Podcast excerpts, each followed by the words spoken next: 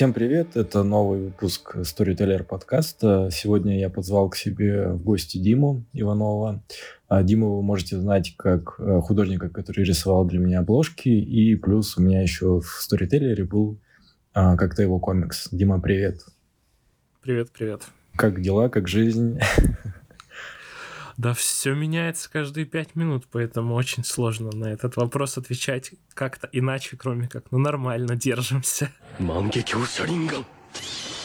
Да, да, да, мне кажется, сейчас у всех такие ответы, что расплывчатые. Да, да. Как у тебя твое творчество а, поживает? То есть мы давно уже с тобой не общались. То есть последнее, что я слышал... Есть такое.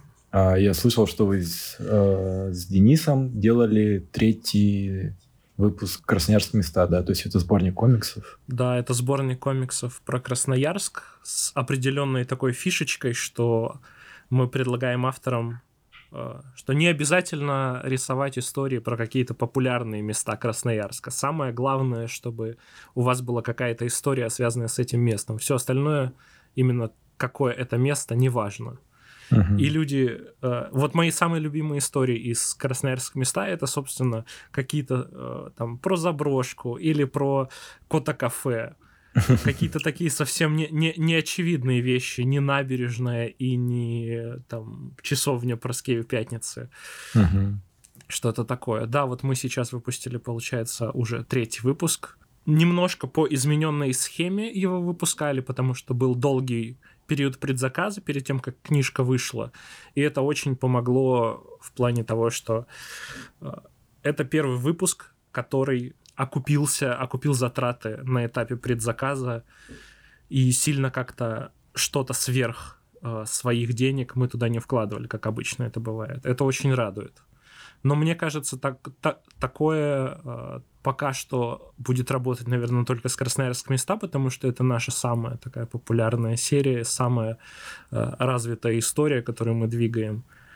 Угу. С другими выпусками будем пробовать по-другому немножко. А вы это делали на какой-то площадке или вы просто как бы у себя там в группе, в сообществе? Да, объявили? да, через, через сообщество, без какой-либо площадки пока что. Потому что это был не сбор средств. Я не очень люблю сборы средств. Это угу. был именно предзаказ, то есть книжка была готова.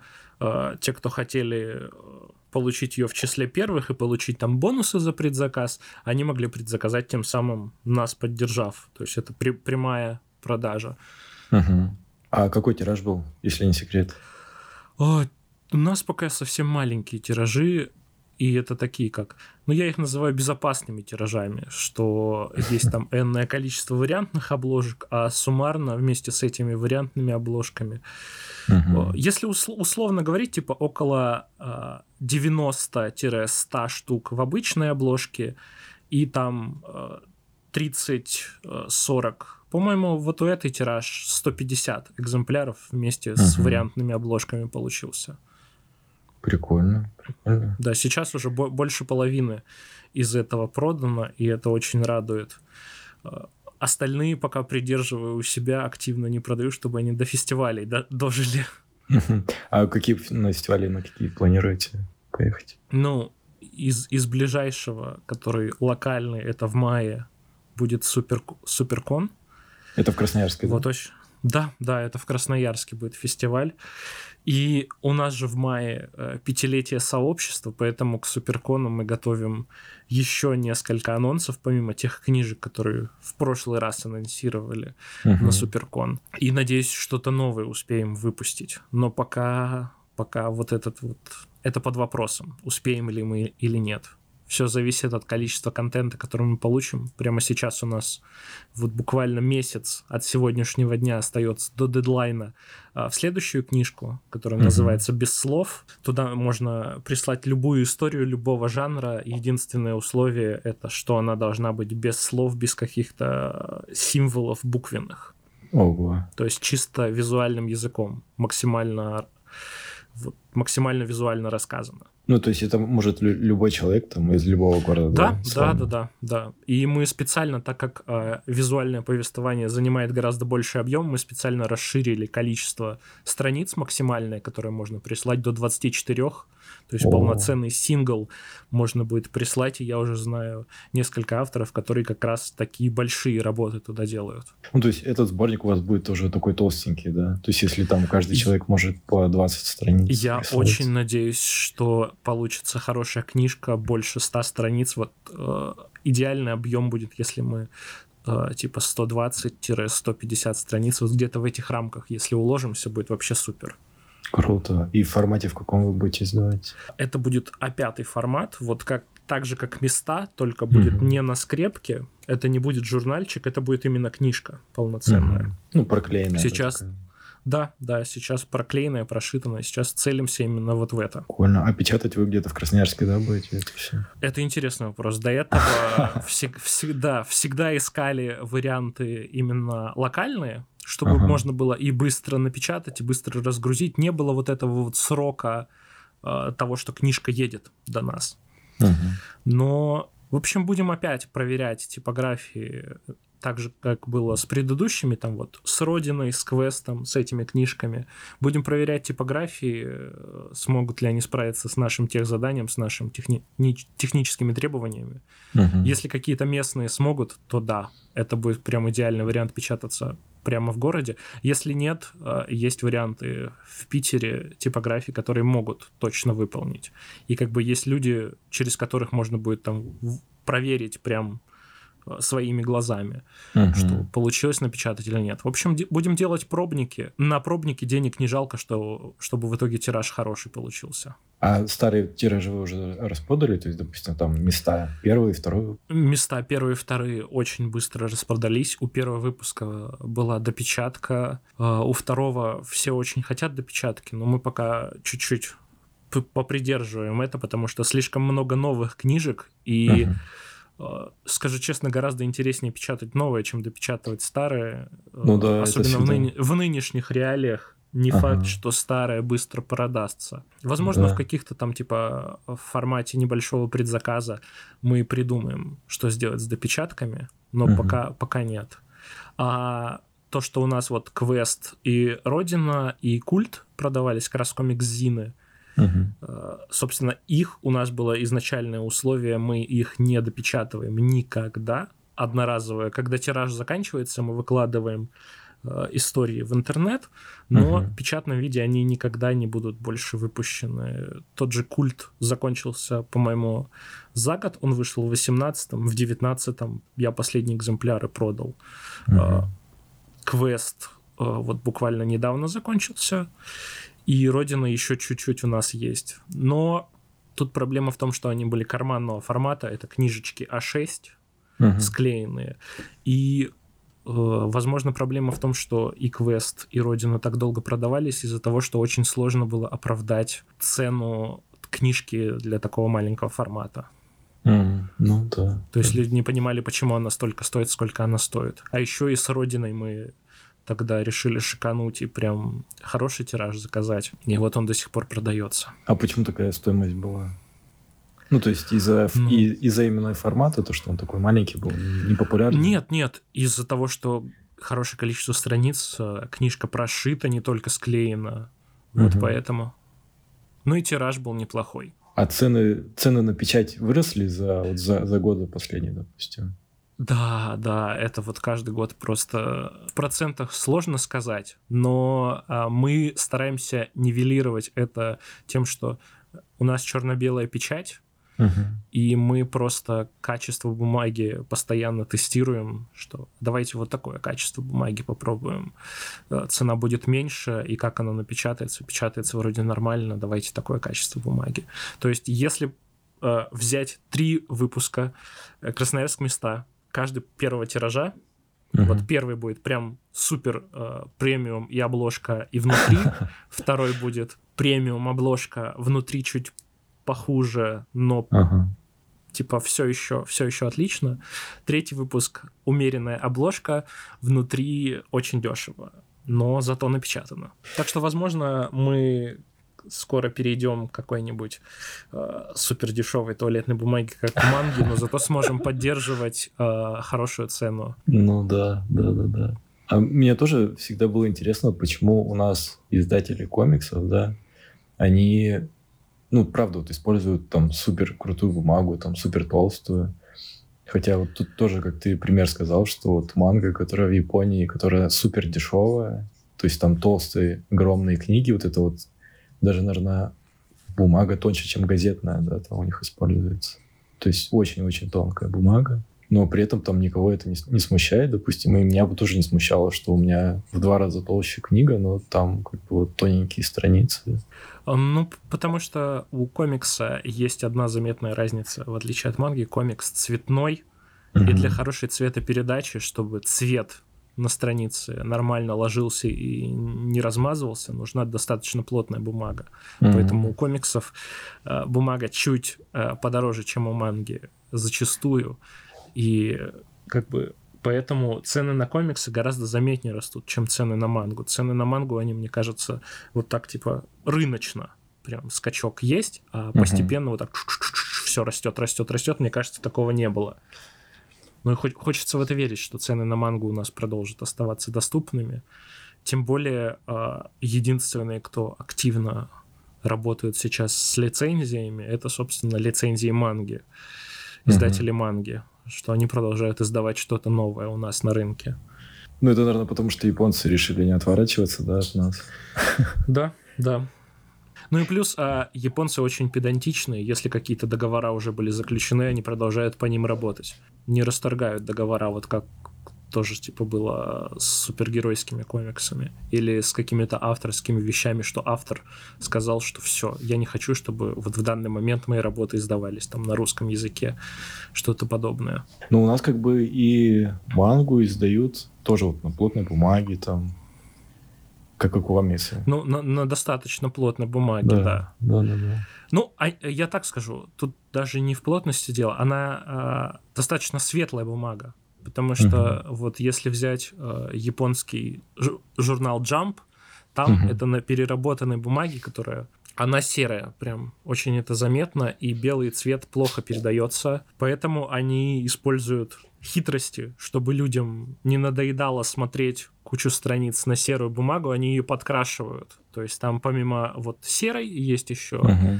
э, красный оттенок, зеленый оттенок и желтый оттенок. По-моему, вот такие там еще дополнительные цвета. Ну а цветные страницы, которые в манге тоже есть, они uh-huh на глянцевой бумаге печатаются для лучшей цветопередачи. Но зачастую это какие-то рекламные вставки еще рядом есть, которые, собственно, оплачены рекламодателем, поэтому можно позволить себе хорошую страницу добавить, вклеить ага. в журнал. А у вас не было там какой-нибудь мысли издать вот чисто мангу, сборник с чисто мангой сделать? Э, именно перевернуть в формате манги истории?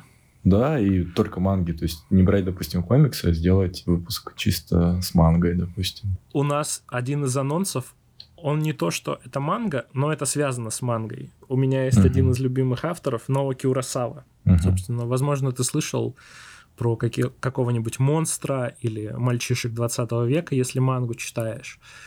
Э, в общем, культовый автор с большими сюжетно насыщенными работами. И в, в прошлом году его манга впервые начала издаваться на русском. У нас, собственно, издали первый том «Монстра».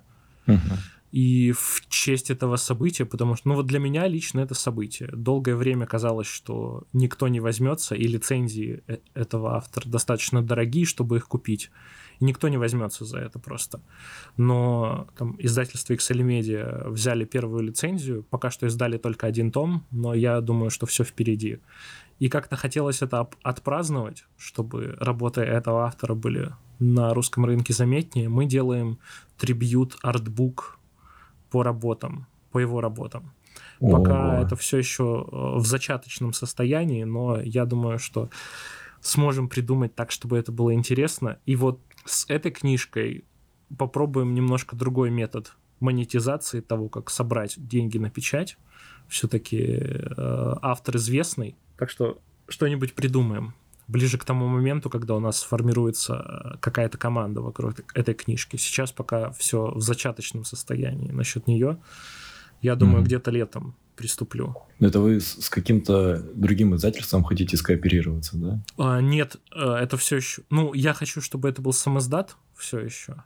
Но mm-hmm. я надеюсь подключить больше людей просто из индустрии, там магазины комиксов, магазины манги и художников, э, российских, чтобы именно пол- сделать полноценный какой-то трибют, чтобы показать, что в России э, есть заинтересованная аудитория в работах этого автора. По сути, вы тоже, можно сказать, что вы издательство. То есть вы уже не, ну, да, да. не, не, не сам издат. То есть сам издат это какой-то там один-два человека, они просто дома сидят, печатают.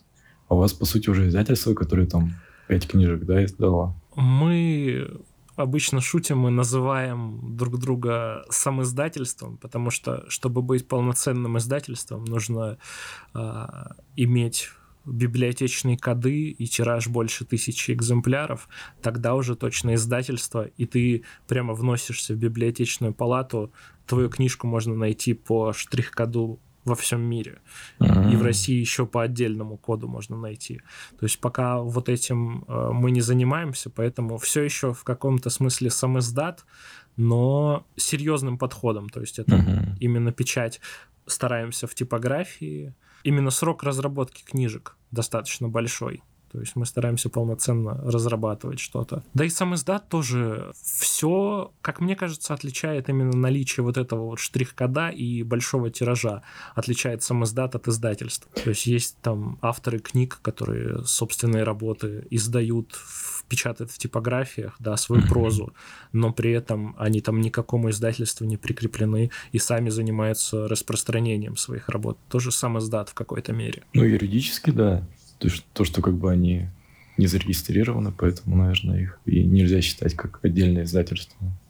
Да, да, у нас также. А вообще, как, как ты пришел вот, э, к системе вот этой, типа, я сам все сделаю, то есть сам сверстаю, сам соберу людей, сам издам.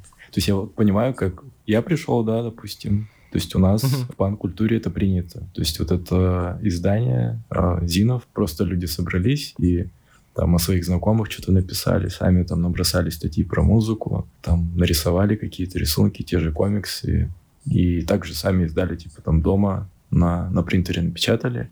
А как ты к этому пришел? Вот мне интересно. Ну, вообще, к комиксам я пришел через... Именно к созданию комиксов. Я пришел через чтение комиксов и через uh-huh. э, ярмарку Кряк, Красноярске. Красноярская ярмарка книжной культуры расшифровывается mm-hmm. вот эта вот э, утячая аббревиатура. Собственно, на этих мастер-классах я понял, что делать комиксы это весело, а потом я достаточно медленно рисую.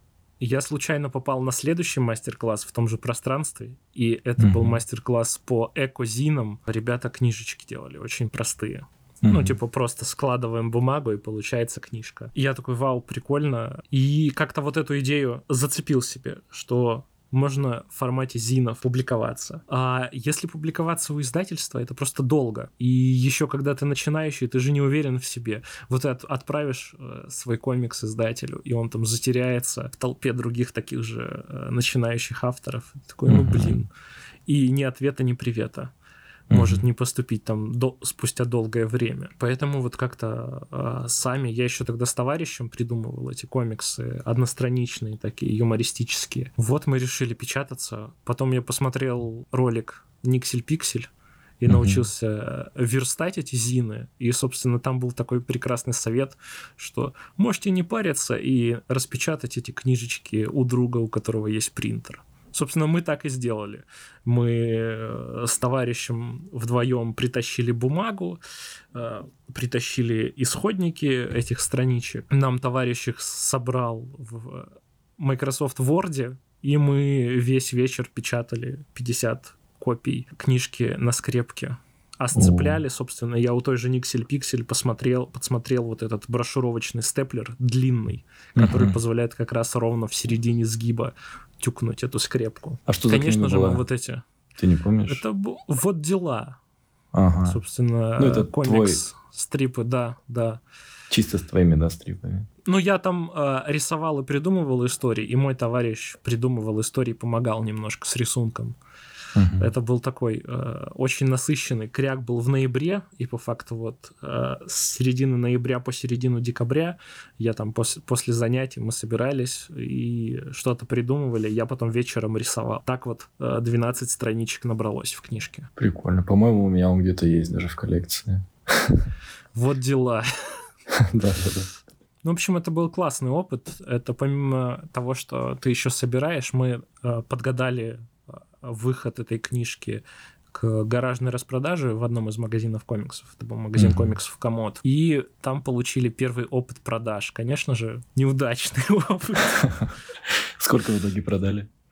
А, мне кажется, мы продали э, штуки 4. Одну из них я точно помню, мы продали за одну копейку. Спасибо, О. блин, моему другу. Но это его был принтер, так что пускай. Одна копейка. Ага. Зато у меня теперь есть копейка где-то лежит, которую можно как первый доллар под рамочку поставить. Да. В общем, мы заработали очень мало, а потом потратили еще больше, чтобы как-то э, заесть эту всю ситуацию пиццы.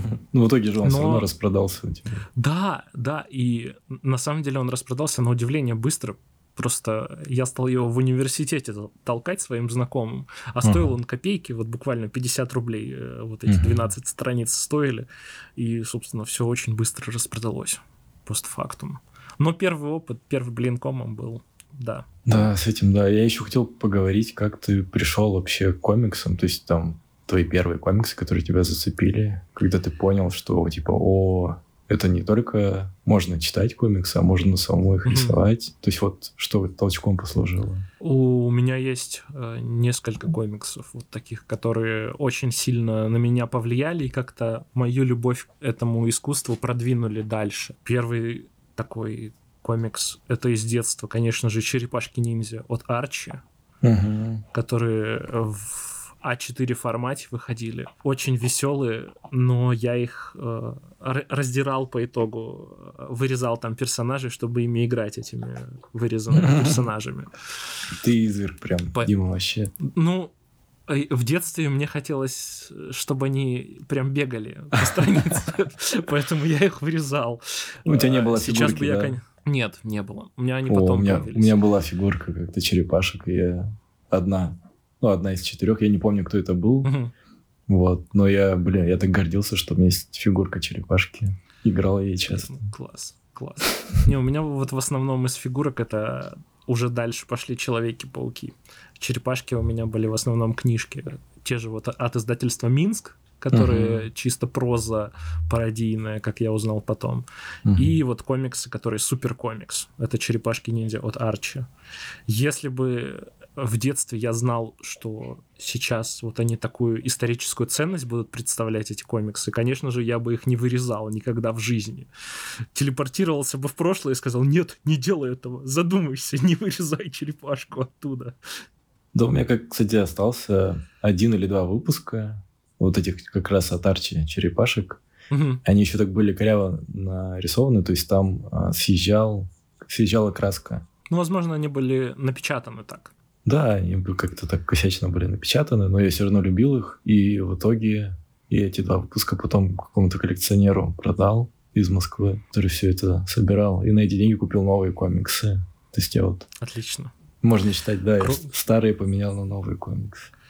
Круговорот комиксов в природе. Ну, в общем, пер первые были это черепашки, потом, конечно же, э, супергероика, но вот ее как-то опустим, потому что, ну, мне кажется, на меня она не очень сильно повлияла в плане любви к комиксам. Потом был... Очень я люблю режиссера Эдгара Райта, и где-то вот 2009-2010 год я прям зомби по имени Шон, типа крутые легавые. Типа крутые легавые у меня вообще на репите. Стояли mm-hmm. я их, наверное, раз 10 за какой-то период посмотрел подряд. Очень классное кино. И я узнал, что он снимает фильм «Скотт Пилигрим», и что вот он выходит в августе 2010 года, я такой, вау, что это? Потом я узнаю, что такой комикс есть. Начинаю гуглить, чтобы попробовать почитать. Начинаю читать, и я, короче, э, начал вечером э, читать. Я не смог остановиться, пока не дочитал первый том. И меня очень сильно увлекло настолько, что э, шестой, последнюю книжку она как раз выходила на английском. Как хорошо, что там очень много экшена, потому что я читал ее на английском тогда. После mm-hmm. просмотра фильма я читал последний том на английском, вот чтобы понять, что там отличается, что нет. Короче, Скотт Пилигрим, как комикс, очень сильно на меня повлиял. Потом мы с 2010 на 4 года вперед перемещаемся, и там выходит, я каким-то образом узнаю, что выходит на русском комикс от автора Скотта Пилигрима «Потерянное в море». Такой, мне надо. И, собственно, я узнал, что у нас тогда э, был, была маленькая полка с комиксами в изумрудном городе. Это, собственно, будущий комод. И я к ним приезжаю и забираю э, две копии «Потерянное в море». Вот настолько она мне э, нравилась. А зачем ты решил две, две книжки? Ну, одну типа себе, одну в подарок кому-нибудь подарить. Благородно. Ну, надо же как-то продвигать. Тем более это от автора Скотта Пилигрима. И я, у меня много знакомых, которые Скотта Пилигрима очень любили. И тогда же я случайно замечаю, э, что вышел какой-то юбилейный выпуск «Черепашек-ниндзя». Я такой, хм, и его, пожалуй, возьму. Потому что, ну, «Черепашки-ниндзя» классные. Угу. Тем более он стоил тогда какие-то копейки, по-моему, в районе 150 или 200 рублей. В общем, беру его потерянную, читаю, потерянная прикольная. А, не Скотт Пилигрим, совершенно другая, но на то она и дебютная его публикация, дебютный графический роман. А в «Черепашках» там сборник историй из каждого периода комиксов про черепашек-ниндзя. То есть там есть и Арч, есть и самые классические, есть и современные черепашки. И вот, собственно, одна из немногих историй, которая мне прям запала в душу в этом mm-hmm. сборнике, она была из современного периода. Это они из 2011 года эти истории про черепах издаются. И в самом выпуске была такая подвязочка, что в августе 2014 э, года эта серия начнет издаваться на русский язык благодаря издательству Камельфу. Я такой, ого, прикольно. На, буду собирать, читать. Uh-huh. И так вот я э, раз в месяц стал гонять в магазин комиксов, покупать черепашек и еще что-то дополнительно, чтобы расширить кругозор. Так вот появился комикс Сага, который тоже мне очень понравился э, от Image. Потом Камильфо начали издавать на русском Хоукая, это вот самый лучший супергеройский комикс для тех людей, которые не читают супергеройские комиксы. Он веселый, там мало именно про геройство, там больше такая э, бытовуха и локальные разборки происходят. Еще очень смешно написано и стильно нарисовано. И потом я узнаю, что от сценариста Хоукай есть еще один комикс, называется «Секс-преступники». Название меня интригует, а описание угу. еще больше, потому что там история про э, молодую пару, которая э, останавливает время, занимаясь сексом, и грабит банки, чтобы спасти библиотеку от разорения. Я такой, вау, я хочу это прочитать срочно. Благо, да. какие-то сканлейтеры перевели первый выпуск на русский язык, Ага. И он настолько был крутой, что последующие... Вот как заставить меня читать на английском? Э, перевести первый выпуск, а остальные нет. Э, и перевести что-то классное. Ага. Я уже продолжу на английском читать дальше, ага. и мне прям очень понравилось. Собственно, вот этот комикс э, показал мне, что в комиксах можно разговаривать на абсолютно любую тему. То есть нет, как, нет табу в комиксах. Вот тогда мне прям э, четко из этого комикса пришло сообщение, что используя комикс как форму для рассказывания истории, ты можешь рассказать абсолютно любую историю на абсолютно любую тему в этот момент у меня супер щелкнуло все, что вау, комиксы, вот такая форма искусства. Ну да. Ну, я, кстати, тоже люблю секс-преступников, тоже их типа читал, но не доиздали, да, то есть там четыре Увы, увы, а, они очень плохо продавались, а, возможно, из-за названия они очень плохо продавались. Мне кажется, наоборот, из-за названия их должны были покупать очень сильно. Возможно, возможно, но на удивление были очень плохие продажи. Я помню, разговаривал с ребятами из Камильфо на Кряке, и им даже пришлось на секс-преступниках сделать наклеечку, что это бестселлер, по-моему, 2017 года по версии журнала Time, чтобы книжка хоть как-то продавалась. Но продажи были очень плохие у серии. Вот мне почему-то кажется, что из-за названия, что название как-то отпугивало и не показывало, что там на самом деле, про что история. Блин, меня бы наоборот зацепило. Допустим, если бы я был ребенком, меня бы зацепило такое название, я бы такой типа, о, что-то, что-то такое. Ну, там абсолютно по содержанию не для детей, и дети вряд ли поймут э, большую часть смыслов, которые там заложены. Ну, в этом проблема. Да. Угу. А ты, кстати, не знаешь, э, какой самый издаваемый комикс типа в России? Наверное, Скотт Пилигрим, да? Ну, Скотт Пилигрима довольно часто переиздавали. Мне кажется, угу. вот Скотт Пилигрим, Старик Логан точно. Его очень много издают. Но сейчас, мне кажется, один из самых издаваемых комиксов это комиксы Федора Комикса, который 13 карт, Земля королей, вот это вот все. А он mm-hmm. вообще из анимации пришел в комиксы. По-моему, да. По-моему, из анимации. И он сейчас один из самых популярных авторов в издательстве Эксмо. Единственное, mm-hmm. что книжки достаточно долго делает. Да вообще книжки долго делать. Поэтому сейчас чуть-чуть поутихло, и там нынешним рынком комиксов китайцы э, владеют пол, по полной программе. То, что Наши? сейчас они... Да, но они издают... Э, благ... Камильфо издают «Благословение небожителей». Это ага. тоже проза, очень популярная в Китае. И, собственно, по всему миру, судя по всему, популярная. Э, настолько, что... Вот сейчас топы Эксмо, топы продаж Эксмо забиты как раз благословением небожителей. Да, я еще сам не особо ознакомливался, только прочитал пролог, э, который на День бесплатных комиксов раздавали. И он неплохо написан. Ну, э, как написан, я, конечно, судить, наверное, не смогу, но он очень хорошо переведен. Вот, то, что слог там бодрый. Ну вот из комиксов э, прям такой интересный слом в сторону того, что это очень классная форма. Это вот секс-преступники были. Из манги, э, когда я уже сам пытался рисовать комиксы, меня очень впечатлил и вдохновил Бакуман. О, Это да. манга про мангу со всеми-всеми инсайдами. Если я знаю какие-то инсайды про то, как делается манга, что типа там у них вот еженедельные дедлайны, про то, что mm-hmm. дополнительный срок, что вот с момента того, как автор сдает рукопись э, редактору, проходит две недели, и только спустя этот срок рукопись дойдет до читателей в журнале. Все это я из Бакумана подчеркнул по большей части. Очень вдохновляющая.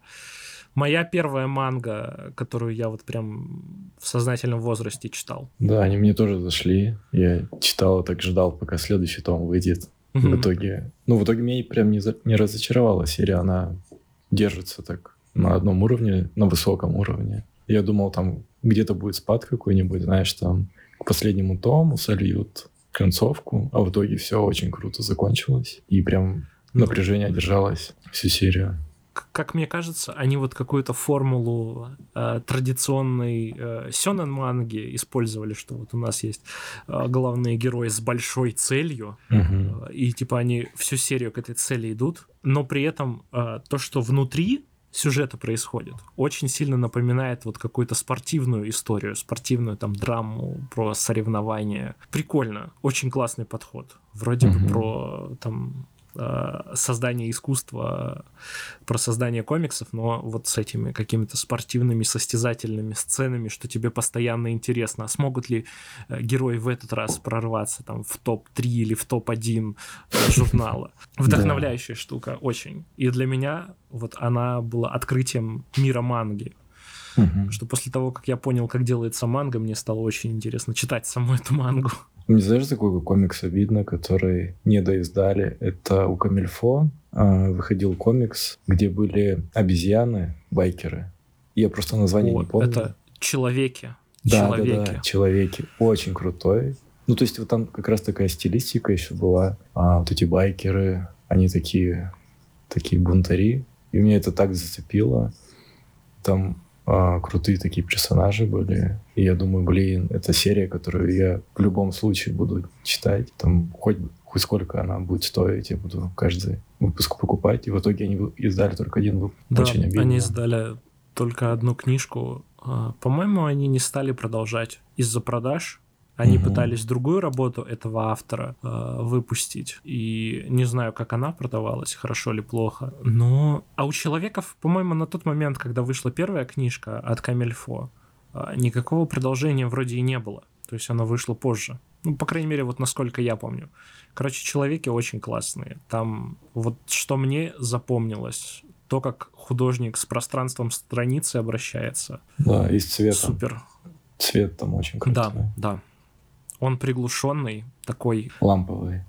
Да, да. Но, но при этом всю грубость, всю такую брутальность и мощь байкеров передает отлично. Такая из манги мне, знаешь, что нравилось очень сильно. То есть там угу. а, издавали XL Media, по-моему, и там четыре тома вышло. У меня опять название из головы вылетело.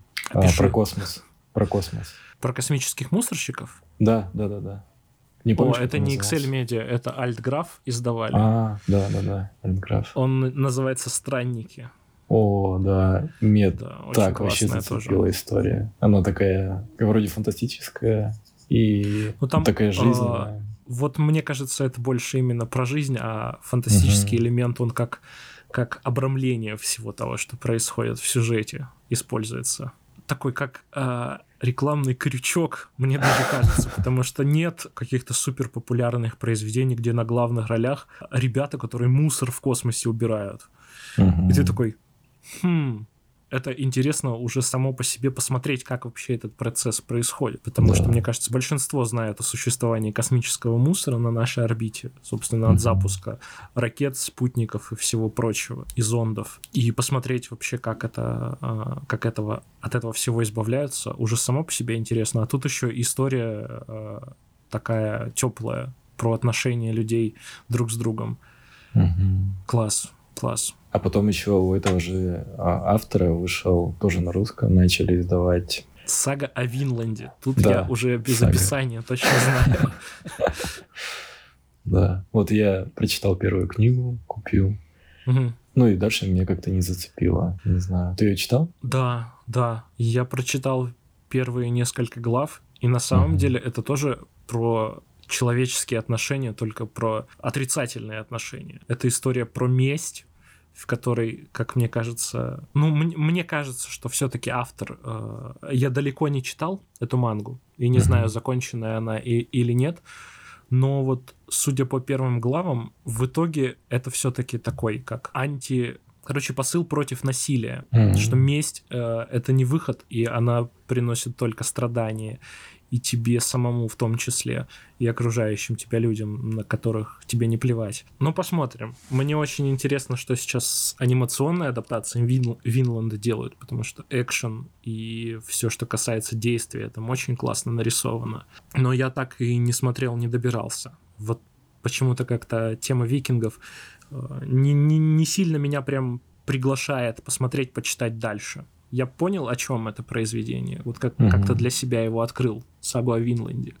Но дальше пока не готов ознакомливаться, потому что есть много всего другого, что ждет и приглашает э, в свои миры. Да, ну вот у меня примерно такое же было, что как бы мне понравилось дальше, но я такой типа, не, дальше я не буду покупать, потому что я в основном я на бумаге читаю, то есть Скаллейта, mm-hmm. допустим, я ничего не читал. Но есть гораздо интереснее книги, которые бы я хотел бы купить. Если бы, да, у меня был бесконечный бюджет, я бы такой, типа, ну, куплю, когда-нибудь прочитаю, да. А да а тут, когда... на пенсии там, как всегда.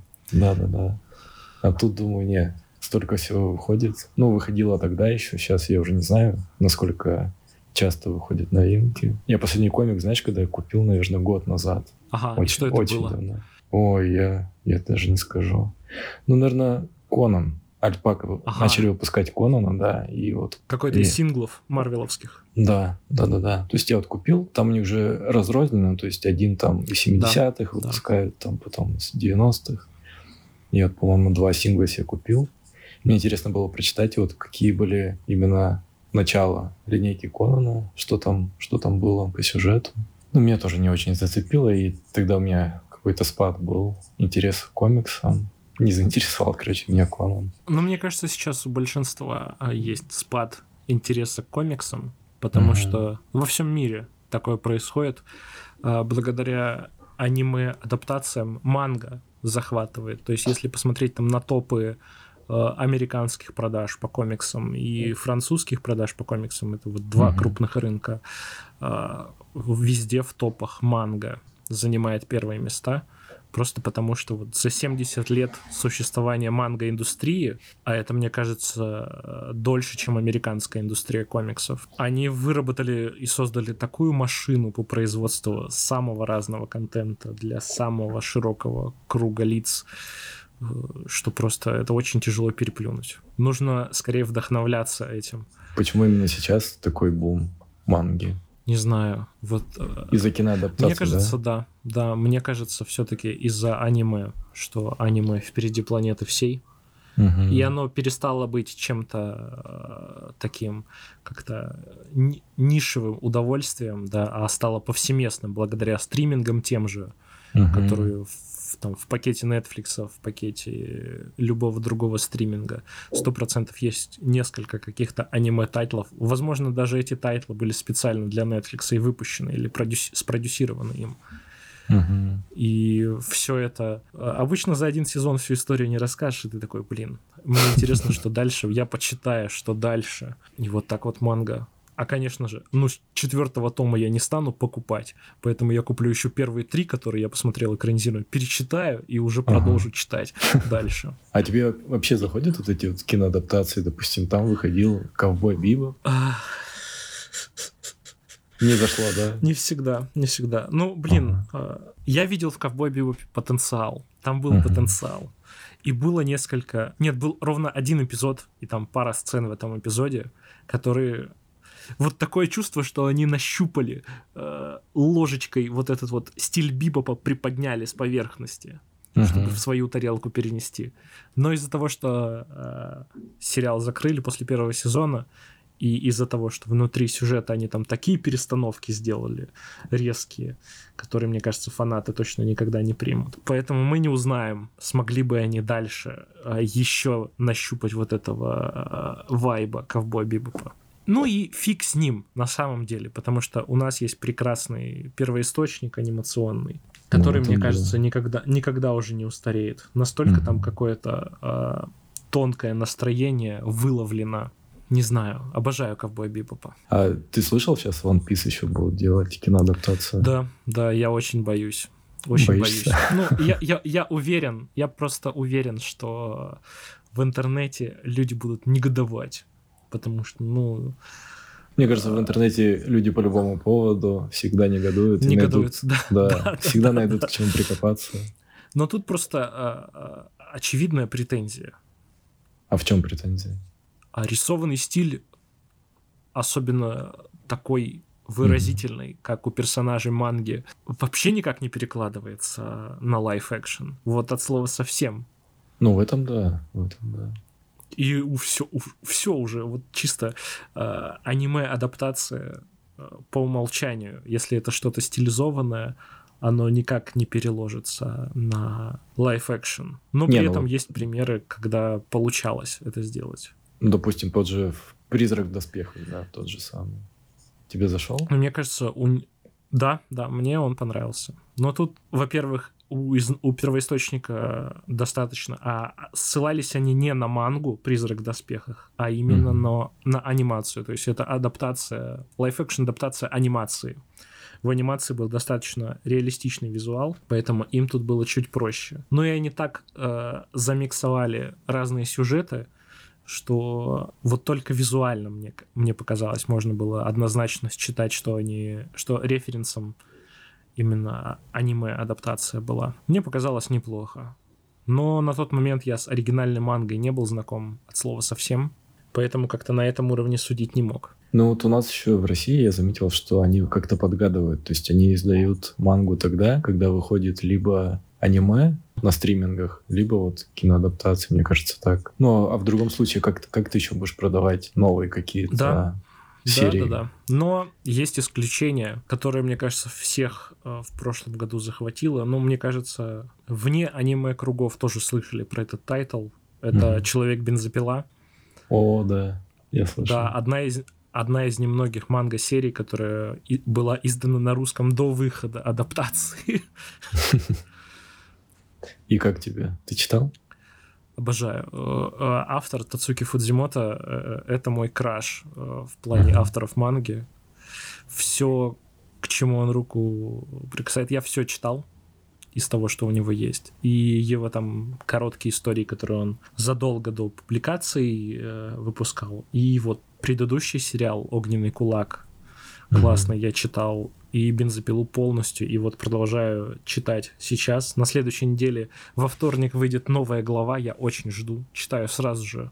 Благо, японцы переводят на английский некоторые тайтлы сразу. Вот, типа, он вышел, глава вышла, и Мгм. сразу же есть перевод на английском языке. Это очень круто. Ну, у тебя хороший английский, да? Да, да, благодаря, собственно, видеоиграм, комиксам и кино. Кино прям очень помогает. Ты чем сейчас занимаешься? То есть, вот раньше ты работал в Красноярском да, комикс-магазине, Мгм, мгм, а да. сейчас, сейчас он закрылся, получается, да? То есть, его же... Да, мы работаем онлайн, то есть я вожу книжки себе и людям, благодаря тому, что есть еще выходы на возможность возить книжки. Я ну, то мечтаю, есть, чтобы... до сих пор еще существует, да, магазин? Да, да, да, до сих пор существует. Пока существует покупатель, будет существовать и магазин. Звучит очень по-мангашному, так типа «Мы не умерли, пока мы в ваших сердцах, и вы покупаете наши книжки». Ну и э, цель, конечно же, переоткрыться, потому что э, нужна такая точка на карте, которая была бы сосредоточением ежедневной культурной жизни. У нас комикс-культура.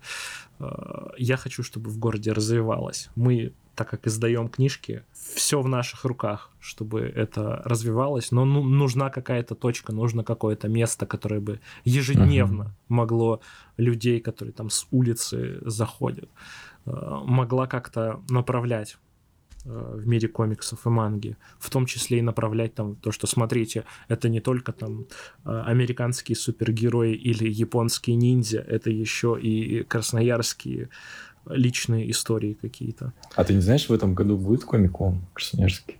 Ну, собственно, вот майский фестиваль, который Суперкон, это, а, ну, это и есть Комикон. Да, да. Я понял. Раньше просто он назывался Комикон. Да. Да, Комикон это просто торговая марка, которую нельзя использовать, иначе тебе сделают ай-яй-яй.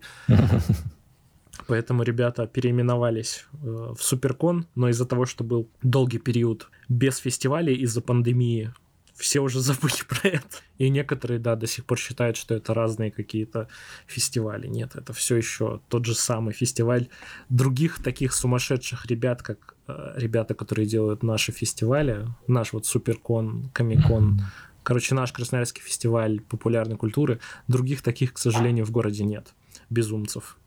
Mm. Поэтому мы их очень любим и каждому фестивалю готовим что-то интересное от себя. Да, ну раньше был еще кряк. На кряке тоже было а, много. Да, Большая да. программа была. А в этом году уже кряка не будет. Я прочитал, что да, его отменили. В прошлом году э, его, собственно, не было. Ага. В этом году я не знаю. По я еще не видел новостей, чтобы его отменили. А, ну Вообще... я, я про прошлый год говорю, да. Что его да, в, про в, прошлом, в прошлом году его отменили э, угу. из-за того, что они просто не успели бы подготовить фестиваль за короткий срок. Угу. Обычно подготовка фестиваля занимает порядка 8-9 месяцев. Это безумно. А мы, как люди со стороны, где-то в мае узнаем, будет ли кряк точно или нет. И как только получим этот сигнал, сразу же начнем готовиться к кряку, потому что это тоже такая точка э, для входа новых людей э, в индустрию, для входа новых людей вот в этот медиа uh-huh. под названием комиксы. Yeah. То есть я вот вошел э, именно от чтения к созданию комиксов через кряк потому что я сходил на мастер-класс, посмотрел, как это здорово и весело делать комиксы, и все, и начал mm-hmm. делать комиксы. А у нас еще в стране где-то есть такие точки? Ну, вот я, как бы понятно, что есть в Москве и в Питере фестивали, да? А еще по стране есть где-то вот такие фестивали? Э, именно, именно в 2018-2019 э, году э, был фестиваль в Тюмени, очень uh-huh. крутой. Uh-huh. И, собственно, не будь этого фестиваля в Тюмени, который Comic Arts Тюмень назывался, у нас бы не было сейчас вот сообщества такое, какое оно есть. Вот как раз Комикс Культ, наше mm-hmm. маленькое самоиздательство, его бы не существовало без фестиваля в Тюмени, потому что мы съездили на фестиваль с Семой Спейсхедом и с Яной Урюрю, посмотрели на то, какое там сообщество и как там э, классно вместе рисовать комиксы и печатать их, издавать. И приехали с мыслью, что типа это же можно сделать и у нас. Mm-hmm. Это можно сделать у нас. Особо каких-то усилий э, и средств для этого прикладывать не нужно. Сейчас что там происходит, не знаешь? У них как бы все еще сообщество есть, потому что есть книжный магазин, который вот как раз точка притяжения вот этого сообщества. Mm-hmm. У ребят классные форматы по тому, как они взаимодействуют с друг с другом. Они тематические комикс-читки э, устраивают. То есть объявляется какая-то тема и mm-hmm. там срок, к которому нужно подготовить комиксы и ребята эти комиксы готовят и, и на проекторе зачитывают, собственно, Чужие. перед друг другом, перед... При... Не, не, нет, свои, свои. А, свои. Не... Да, готовят свои комиксы на определенную mm-hmm. тему и их читают. Очень классная схема. Я надеюсь, к юбилею культа мы что-то такое же придумаем какое-то мероприятие, где можно будет почитать свои комиксы на проекторе там перед аудиторией. Было бы классно. А в digital формате вы не думаете что-то издавать? Или у вас принципиально, знаю. что вот надо именно на физических издаваться? Ну, я очень люблю э, физическое, и практически все, что я читаю, это именно физически изданные книжки.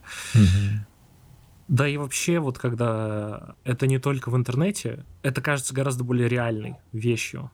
То есть, когда у тебя книжка в руках, это гораздо более реальная вещь, чем ты смотришь на картинку в интернете. Потому что картинок в интернете очень много, а книжка вот она, ты можешь ее подержать в руках. И я пока не знаю, э, как можно цифровое направление в как раз комикс-культе сделать. Мне кажется, нужно чуть, чуть еще подрасти. Мгм. Вот как только у нас будут авторы, которые смогут либо совмещать, либо только делать э, какую-то свою серию, мне кажется, это было бы прекрасно. Вначале издавать ее, собственно, как э, японцы делают, вначале издавать по главам в интернете, да, когда контента набирается на книжку, Мгм. издавать уже книжку, которую там условно возьмут э, люди, которым нравится то, что они читают в интернете, да, и люди, которые вообще не знали, что такое в интернете выходит, они просто там э, покупают наши книжки или просто интересуются комиксами или мангой, неважно чем, что они могут. То есть это еще расширение аудитории в обратную сторону. Потому что обычно же там люди покупают книжки и подписываются на соцсети автора, если им понравилось. Да, а бывает и в обратную сторону. Там люди подписаны на автора, он издает книжку, и они покупают ее. Но я вот в основном, э, спасибо Бакуману и огромному количеству манги, которые я читаю сейчас, э, я в основном именно смотрю на какое-то направление развития именно в сторону того, что делают японцы. Но нужен, нужно время на это. Говорю, у японцев 70 лет индустрия приходила к тому состоянию, которое вот сейчас. Да, ну у нас супер молодая, мне кажется, индустрия, да, там, как, когда Очень, она очень зародилась. максимально молодая. Мне кажется, э, э, если э, собирать по крупицам, как я всем говорю, типа, почему у нас э, какой-то там анимационной культуры не появилось, э, Мгм. ну, типа, не полно, ну, не развилась так сильно, как там анимационные культуры Японии, Америки, Европы. Почему у нас комикс, как комикс традиции не появилась, как там у японцев, у французов и у американцев? Потому что у нас страна прерванных традиций, что типа у нас это зарождается, потом схлапывается и снова зарождается. Как было с супергеройскими комиксами, то есть они там в нулевых издавались, да, потом прекратились, и вот типа в 15-х снова стали издаваться в 10-х. И при- прерывается это все. Если вот собрать вот эти кусочки того, как у нас там отечественные комиксы издавались, мне кажется, нашей комикс-культуре, нашей комикс-традиции, наверное, лет 15 от силы можно дать. Но Мгм. сплошняком, вот, наверное, последние лет 8 Мгм. именно что без перерыва она развивается. Без перерыва выходят работы российских авторов, и они там пытаются что-то новое, какой-то новый язык для рассказывания истории нащупать. Ну, допустим, тебе нравится, что делает Bubble сейчас? Да, да. Я их очень мало читаю. Я в основном Мгм. читаю их из-за определенных авторов, которые там работают. И, собственно, только их работы читаю. А, Но мне очень нравится, куда они идут. Из-за того, что, блин, а, мне кажется, это прям супер э, классно вяжется с нашей многокультурной, многонациональной страной в плане того, что мы типа традиции всех берем. Вот есть Бабл, условно. Они берут американскую традицию с супергероями, Мгм. Но при этом вот за, ну, по факту, 11 лет, вот в этом году будет 11 лет, сколько они издают супергеройские комиксы, они пришли э, к тому, э, что у Марвела сейчас. То есть, что в фильмах у них происходит, формирует немножко то, что происходит в комиксах. И то есть вот так вот это влияет. Это прикольно.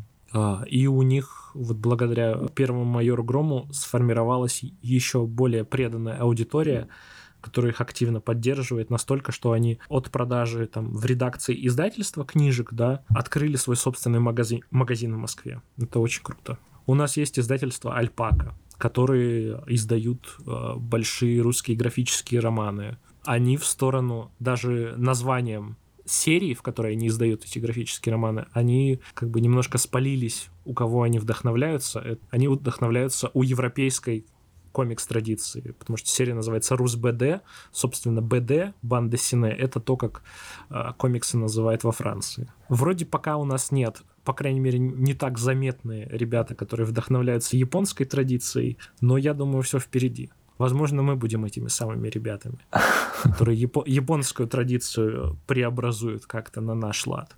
Угу. Посмотрим.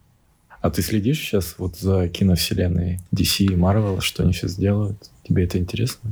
Блин, пока фильмы Marvel официально выходили в России, а сериалы, mm-hmm. ну, как бы не выходили, но был потенциал того, что они выйдут, я активно следил. Прям сейчас постольку поскольку. Мне почему-то показалось, что они как-то потеряли а, в своей какой-то остроте и актуальности, потому что последний хороший фильм по Марвел, который выходил для меня, ну, чисто мое мнение, это финал «Мстителей», когда они все вот это завершили, а что потом выходило, ну, это, может, у меня просто так восприятие, но мне это вообще не интересно. То есть я что не смотрел, мне просто не хватает сил досмотреть до конца.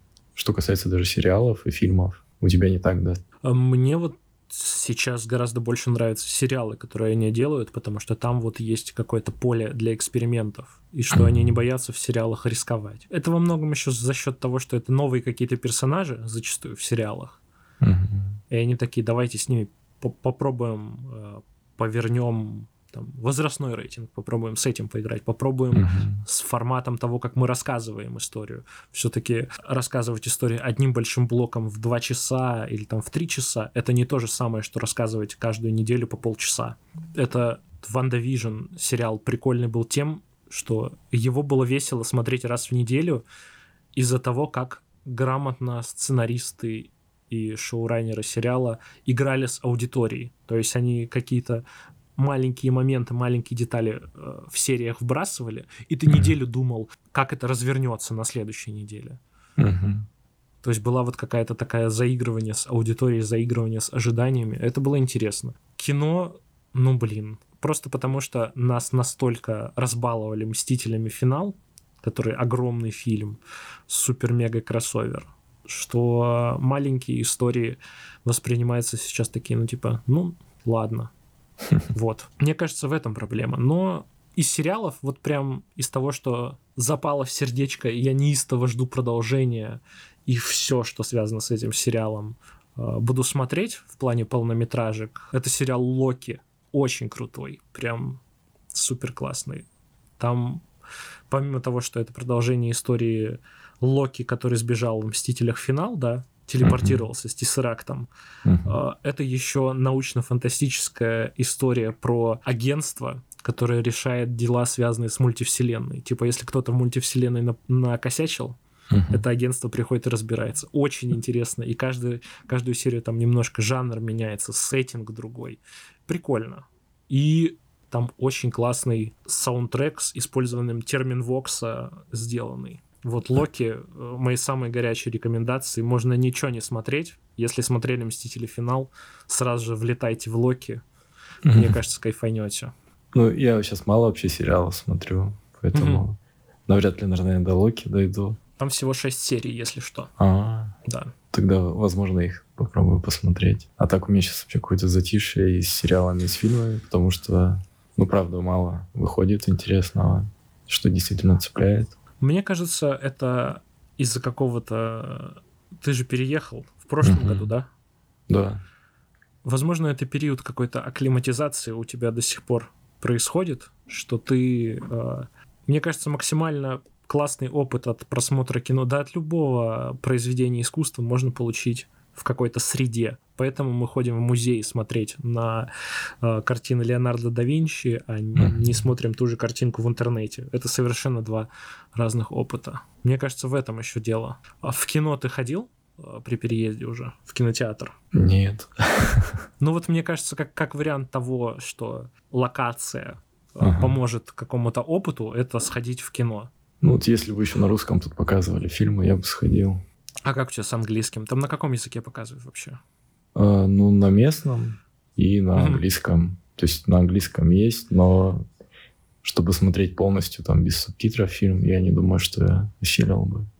Я понял. Поэтому так. Да нет, на самом деле выходят нормальные фильмы, хорошие, но скорее всего, да, то, что у меня какое-то такое состояние, наверное, Еще чисто... акклиматизация. Да.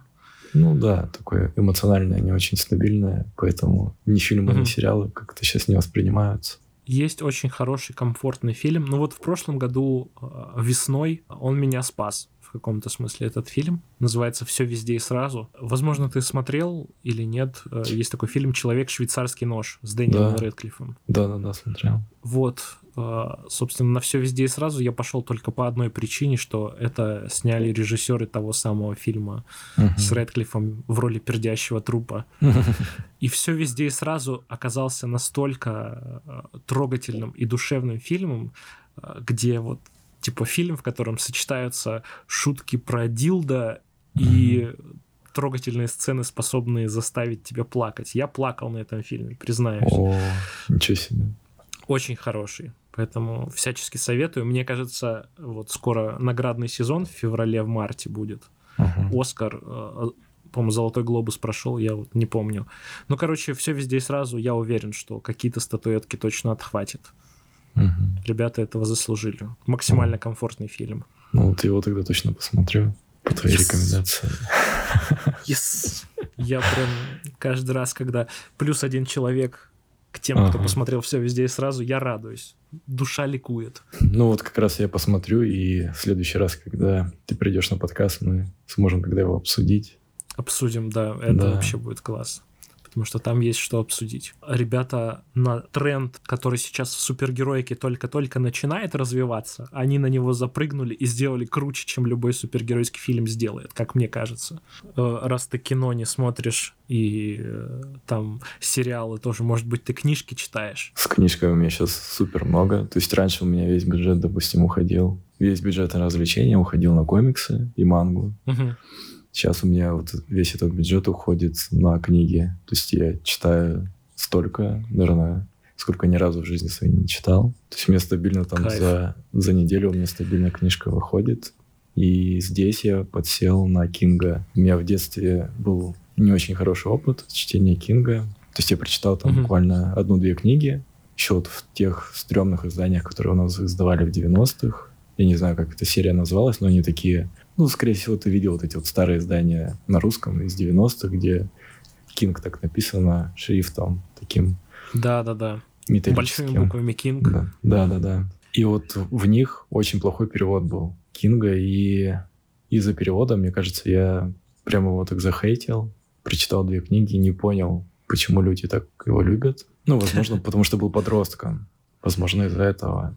И у меня такая нелюбовь к Кингу возникла. И я прям хейтил всех, кто любит Кинга. Говорил, блин, вы такие говноеды, любите Кинга. И где-то, наверное, год назад я прочитал «Мизери», еще когда в Красноярске жил. И мне очень-очень сильно, короче, а, понравилась эта книга. Я понял, за что любят Кинга, понял, за что его там называют там, самым великим писателем, потому что он очень круто может передать историю. Они кинематографичные у него, все истории. И там ну, как-то так выворачивает героев, что видно, как они мыслят, как они чувствуют.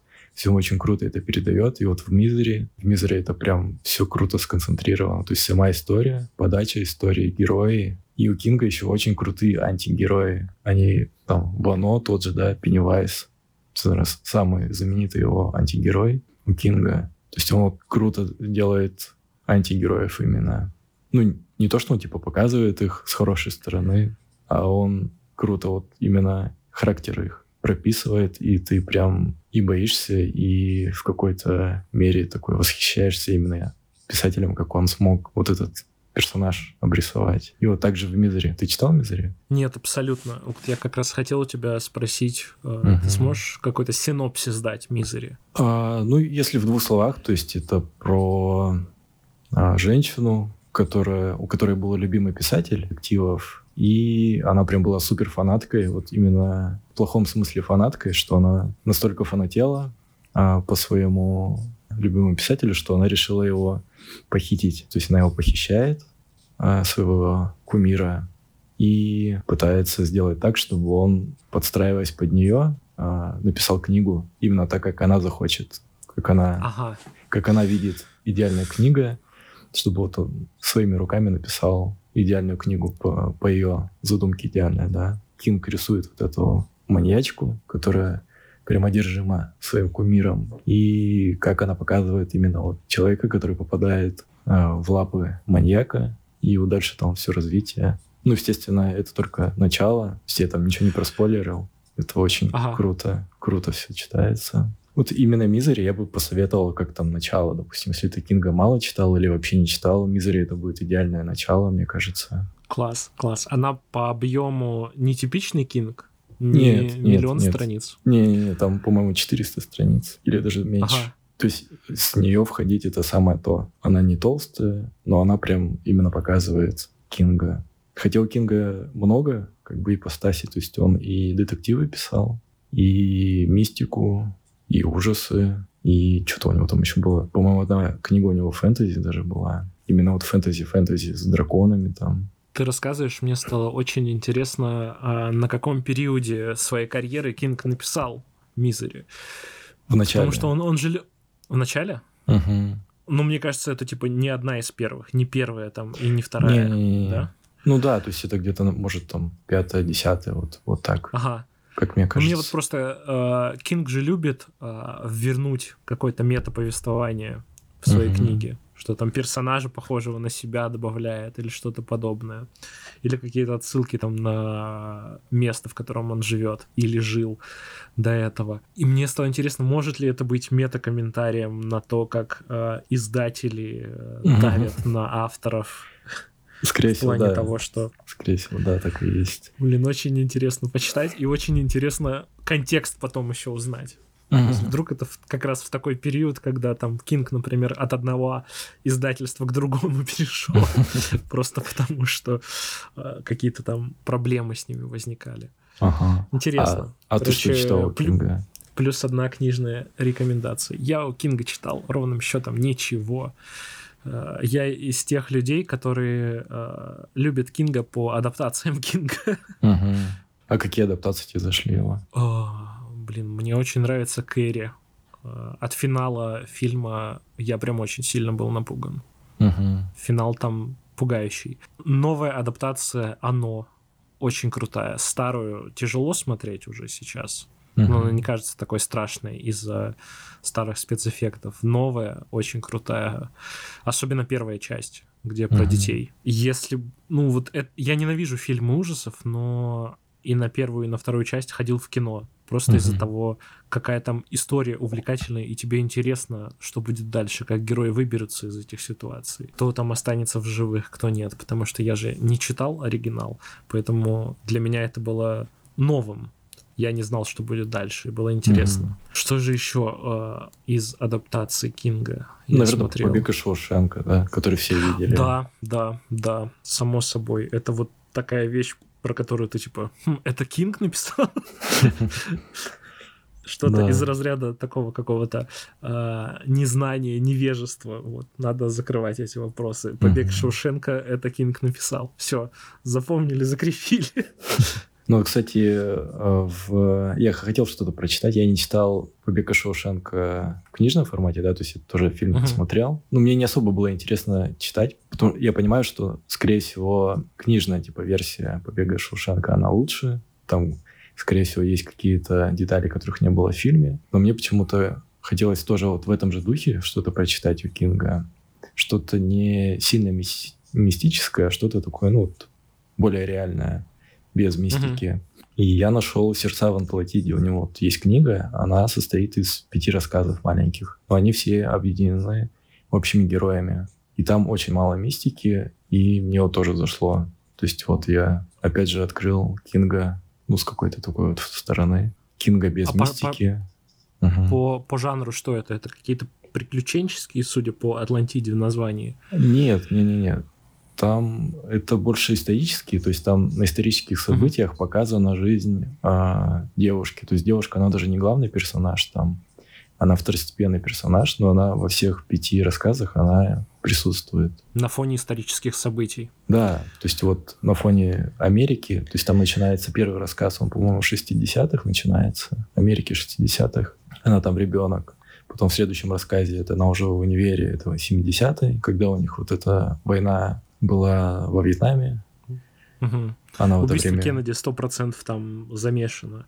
По-моему, нет. Там, по-моему, нет Кеннеди. Возможно, есть он как-то там упоминается, но сильно там это не задействовано. И вот там это, да, ты читаешь как просто роман. То есть там нету никакой мистики, а, нету ничего такого сверхъестественного. То есть вот просто хороший роман, где есть крутые герои. А, вроде ничего такого особенного там не происходит, но тебе интересно читать, интересны эти персонажи. Ну, это вот как раз я уже куда приехал. Это одна из тех книг, которые вот я прочитал, и мне они сильно понравились. Класс, класс. Кинга. Еще раз, как она называется? «Сердца в Антлатиде». Все, вот плюс еще одна книжная рекомендация. Uh-huh. А, а у тебя есть какие-то вот книги, которые... Ну вот а, последнюю, которую я читал, книжку «Жизнь на продажу» Юкио Мисимы. Uh-huh. Я вот сейчас пытаюсь как-то тоже э, в японскую прозу посмотреть, как с точки зрения прозы книжки издавались в Японии. Uh-huh. И Мисима довольно своеобразный автор, и его жизнь на продажу, она издавалась поглавно э, в журнале Playboy. О. Как э, литературное дополнение к журналу Playboy. Ага.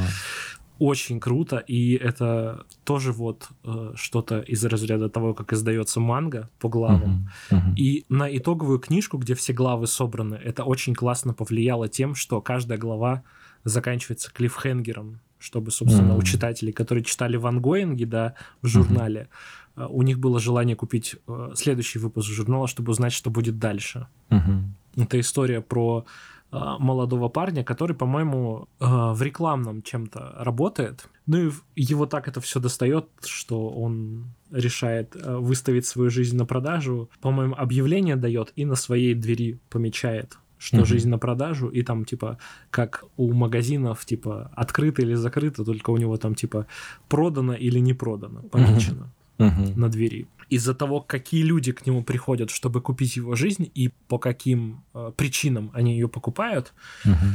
вот эти все вещи делают саму книжку многожанровой и очень увлекательной в плане темпа чтения, Мгм. что ты можешь удобно прерываться, когда тебе удобно, ну, когда хочешь прерваться, легко остановиться, читать книжку и там отвлечься на какие-то повседневные дела, и легко вернуться, потому что есть клиффхенгеры в каждой, в конце каждой главы, есть какие-то крючки, которые тебя мотивируют читать дальше, но при этом темп суперкомфортный. Э, Книжку я ее читал, пока болел, наверное, дня за четыре перерывами прочитал полностью. Она абсолютно небольшая, там, по-моему, порядка 200 страниц, но то, что она позволяет комфортный темп сохранять, для меня очень важно было. Ну и содержательно там и внутри и детективная история про расследование, там, связанное с государственным переворотом, и фантастика есть про вампиров, а может быть и не про вампиров, то есть там вот такая интрига. Мгм.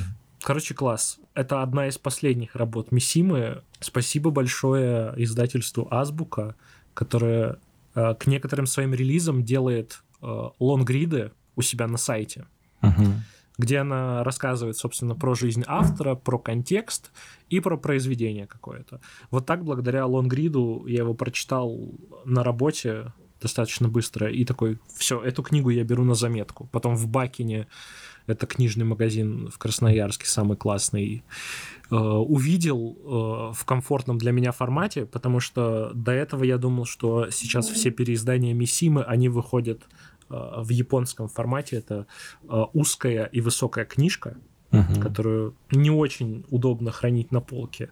А тут Мгм. я увидел мягкий, практически покетбук. По-моему, это как-то золотая классика или что-то такое называется. Мгм. Или азбука классик. Ну, в общем, комфортный формат, сразу же, не думая, взял. Пока болел, вот было время, я прочитал. Так обычно прозу практически не читаю, но у меня есть э, несколько любимых авторов, э, работы которых я постепенно собираю у себя на полке, чтобы прочитать. Вот благодаря как раз всяким лонгридам э, и рекомендациям знакомых я у себя собираю книжную библиотеку, но Мгм. читаю э, очень мало. Вот из того, что э, читал помимо Миссимы из последнего, я наконец-то прочитал «Облачный атлас» Дэвида Митчелла. Собственно, по-моему, «Мир фантастика» выпускали лонгрид по Митчеллу и по тому, как все его произведения связаны друг с другом. И я такой, блин, прикольно, мне нравится это, и это как бы то, чего бы я хотел добиваться э, там в своих комиксах, чтобы была какая-то связь между персонажами из комикса в комикс. Может mm-hmm. быть, не такая заметная, но все равно связь, и казалось, что это как единый один большой нарратив. И у Митчелла как раз так, а с облачного атласа я решил начать, потому что есть классная адаптация от братьев, сестер Вачовски и Тома Тыквера, которую я смотрел в кино. И уже у меня был какой-то визуальный референс, который бы упрощал чтение. Mm-hmm. Классно. Классный облачный атлас. Э, в отличие от фильма, там истории не так сильно замешаны между друг другом, то есть не скачет от одного mm-hmm. временного периода, от одного персонажа к другому, этим удобнее читать книжку. Прикольно. Хотя ближе к концу там есть вот как раз вот эти, то, что один персонаж, другой персонаж, маленькие промежутки, но тоже э, прикольно. Прикольно именно, что ты типа можешь прочитать главу про одного персонажа и сделать перерыв, отвлечься mm-hmm. на какие-то свои дела. Я как-то приходил к тебе на работу, и ты читал а, книгу Саяка Мурата, «Пятельница». Да, да. «Человек комбини», да? Угу. Она тебе Очень понравилась? классная тоже. Да, мне очень понравилось, скажу честно.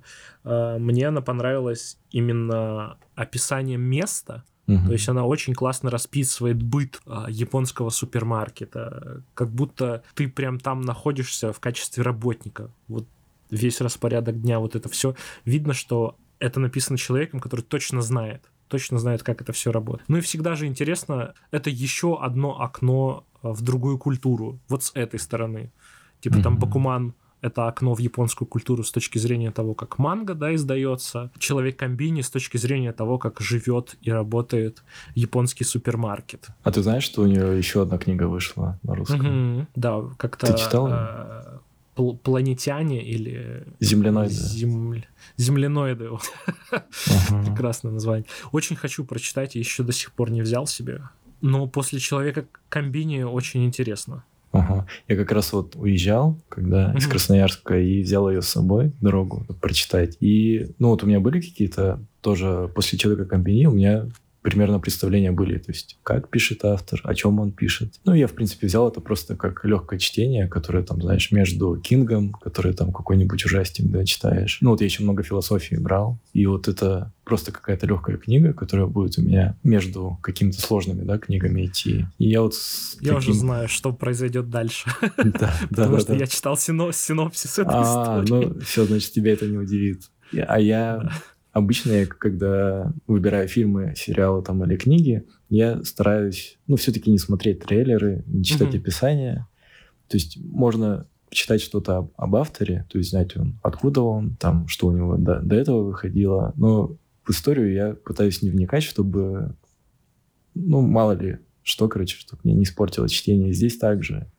То есть я даже не стал заморачиваться, о чем книга. То есть я знал, что это писатель, она круто пишет. И думаю, ладно, как бы в любом случае, типа, я не разочаруюсь от книги. Начинаю Мгм. читать и понимаю, что это вот именно та Япония, как- которая в стереотипах, где японцы, которые там настолько жесткие, что ты просто у тебя уши, короче, в трубочку сворачиваются от того, что там происходит. Но я советую ее прочитать.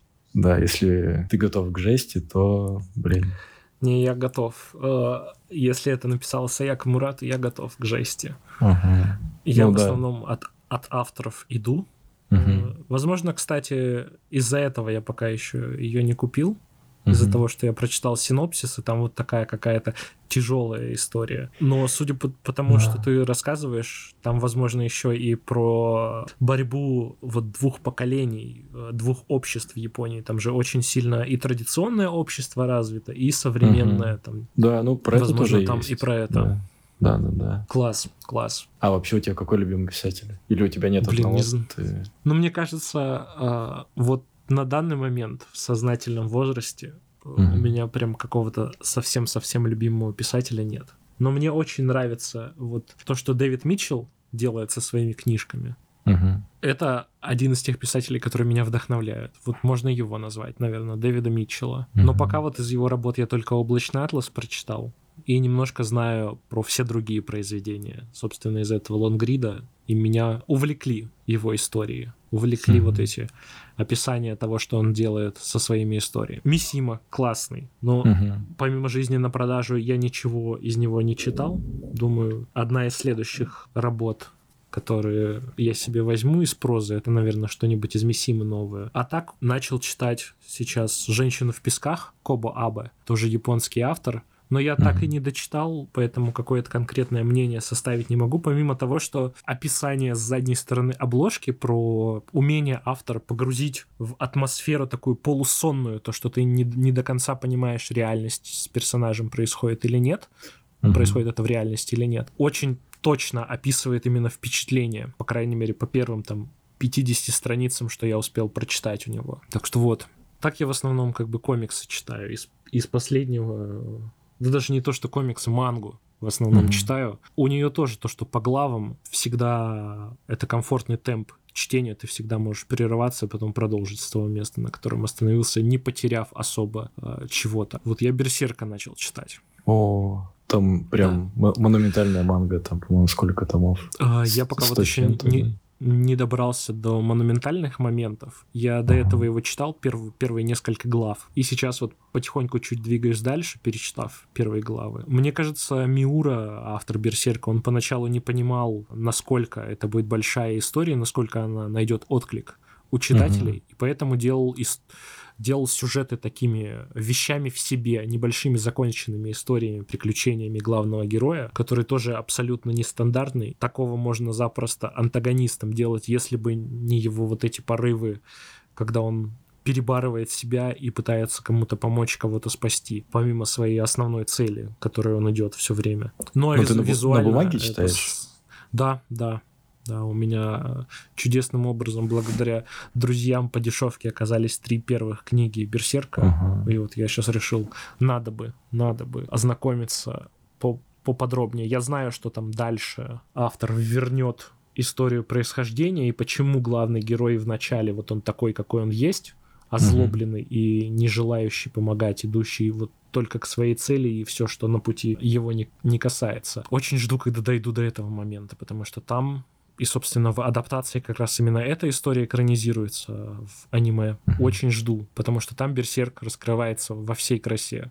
Именно с, человеч... с точки зрения там, человеческой драмы, темного фэнтези. Прикольно. Я, я тоже хотел бы прочитать на бумаге, но я понимаю, что, возможно, ее не, не доиздадут в России, либо у меня просто денег не хватит на все это, либо места не хватит на полках а, скорее второе и третье, потому что Берсерк сейчас один из бестселлеров в России. Uh-huh. Книжки выходят и очень быстро заканчиваются у них тиражи. Uh-huh. Издательство даже не успевает подгадывать, чтобы к новому тому допечатать их. Так быстро они уходят. Я вот пока для себя еще не понял до конца почему, потому что поначалу Берсерк ты визуально видишь, э, насколько это крутая работа, но, но сюж, сюжетно пока, пока вот еще... Ну вот лично у меня э, я еще не до конца въехал в историю. Мне интересен персонаж, мне хочется с ним больше времени провести, чтобы понять все-все-все его причины, но до этих причин еще нужно дойти. Ну и рисунок там просто бомбический. Рисунок, рисунок там золото. Это пик э, детализации, пик такого э, одномоментного экшена, когда фью, и полтела наездника вместе с полтелом коня улетают куда-то в сторону. Да. И, и, и ты в шоке просто от того, что происходит визуально там. Визуально Это я да. абсолютно заворожен, сюжетно надо чуть больше еще.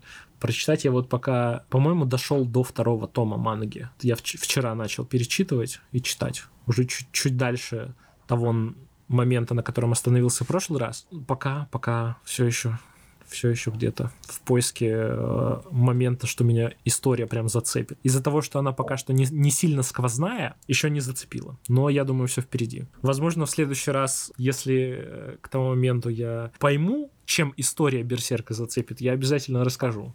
Я надеюсь, ты воодушевился посмотреть кино или почитать что-то еще, посмотреть что-то еще. Да, да, хорошо, я посмотрю именно то, что ты советовал. Потом будем в следующий раз обсуждать. А, ладно, Класс. Дима, спасибо. Приходи еще раз. Пока. Все, пока. Я надеюсь, э, всем было очень интересно слушать нашу беседу. Да, я тоже надеюсь. Все, ладно, пока, Дима.